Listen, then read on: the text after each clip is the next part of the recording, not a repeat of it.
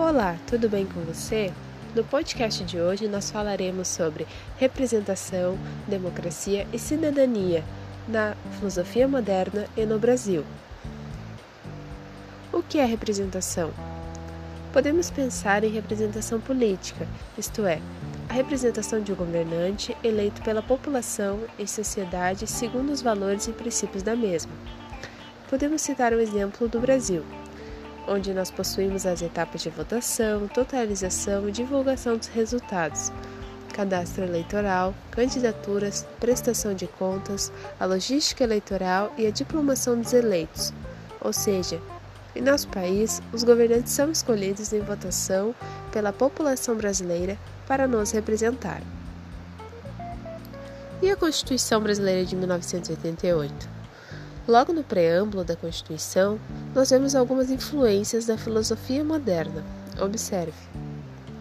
Aqui lerei um trecho do preâmbulo.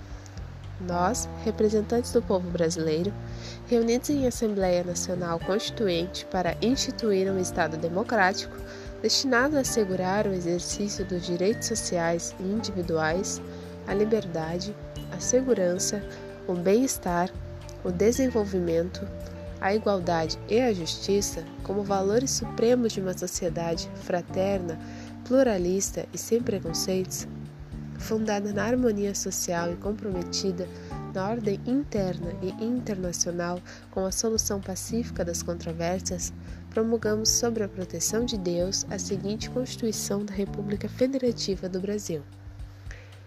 Observem algumas palavras como direitos sociais individuais, liberdade, segurança, bem-estar, igualdade, justiça e harmonia social. Mais à frente nós refletiremos sobre elas. Conceito de democracia. A democracia surgiu na Grécia Antiga, em Atenas. Ela era exercida pelos reconhecidos cidadãos atenienses Aqui eram excluídos mulheres, crianças e estrangeiros. Nesse período, já existia a ideia de igualdade, liberdade e participação na vida pública entre os que eram considerados cidadãos. Como eu já disse, mesmo que infelizmente não atingia a todas as pessoas, né? A democracia direta é onde a população pode intervir diretamente nas decisões feitas para a sociedade. Por exemplo, polis grega, com as votações por parte dos cidadãos sobre as decisões da vida pública. E a democracia representativa? Como já citado, a população ela escolhe seus representantes por meio de votação para tratar as questões legislativas, por exemplo, o Brasil. Desse modo, podemos conceituar a democracia como um regime político cujo foco seja eleger representantes que personifiquem os interesses da sociedade, promovendo e assegurando o exercício dos direitos sociais, individuais e políticos. Também promove-se as liberdades dos indivíduos, por exemplo, de expressão religiosa, escolhas políticas, entre outros. E a filosofia moderna? Alguns aspectos gerais.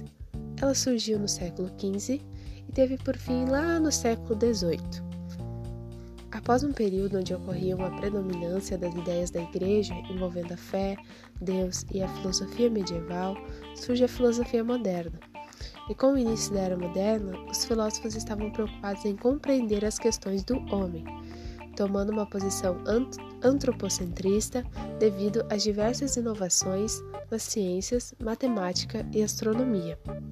Desse modo, podemos citar duas correntes: racionalismo sendo representada pelo Descartes, e o empirismo, pelo filósofo David Hume. Sendo assim, o humanismo ganhou grande repercussão e influenciou o pensamento de muitos filósofos. Iniciou o pensamento laico, o mercantilismo, a burguesia ascendeu, o absolutismo, o capitalismo, as grandes navegações, a reforma protestante, o iluminismo, a Revolução Francesa, entre tantos outros acontecimentos históricos.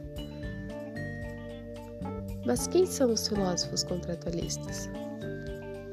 Hobbes, Locke e Rousseau. Thomas Hobbes nasceu em 1578 e faleceu em 1679. Hobbes é o primeiro expoente do contratualismo moderno. Preocupado com a constante insegurança presente no estado de natureza, com a guerra de todos contra todos e o conflito de interesses e paixões humanas, ele propõe um contrato social, onde surge um soberano que dispõe de pleno poder para manter a segurança da sociedade. Os súditos, por sua vez, abandonariam sua liberdade natural, para viver de acordo com o contrato instaurado com o objetivo de manter a paz e a segurança. John Locke Locke nasceu em 1632 e faleceu em 1704. John Locke traz a ideia de liberdade religiosa, Estado laico, direitos naturais ina inalienáveis, sendo estes a liberdade e a propriedade. Logo, acredita que o Estado deve ser amparado por leis, não podendo ocorrer o despotismo. Ele propõe a democracia liberal e representativa, a Constituição do Estado deve preservar os direitos naturais e a liberdade dos indivíduos. O contrato pode ser rompido caso alguma das partes fale com ele. Locke, então, é um dos precursores do liberalismo político e da ideia de um Estado laico. Rousseau Rousseau possui uma visão crítica acerca da sociedade. Para ele, as pessoas viviam de modo satisfatório no estado de natureza, com a criação da propriedade privada, iniciou-se uma disputa por posses e interesses, gerando os conflitos e ocasionando a desigualdade social. O filósofo propõe um contrato social baseado na vontade geral, isto é, nos interesses comuns do povo. Desse modo, a população entregaria seus direitos naturais em prol do bem maior da comunidade em que estavam inseridos. Mas, como já disse, a vontade geral deve representar os interesses públicos. Então, quais as influências da filosofia moderna no Brasil e em sua Constituição? A liberdade de expressão política, liberdade religiosa, preservação dos direitos individuais e sociais, segurança, igualdade, justiça, fraternidade, pluralismo de ideias e crenças, valores sociais do trabalho, redução das desigualdades sociais, entre outros. Gostou do nosso podcast? Comente com seus amigos e compartilhe. Muito obrigada!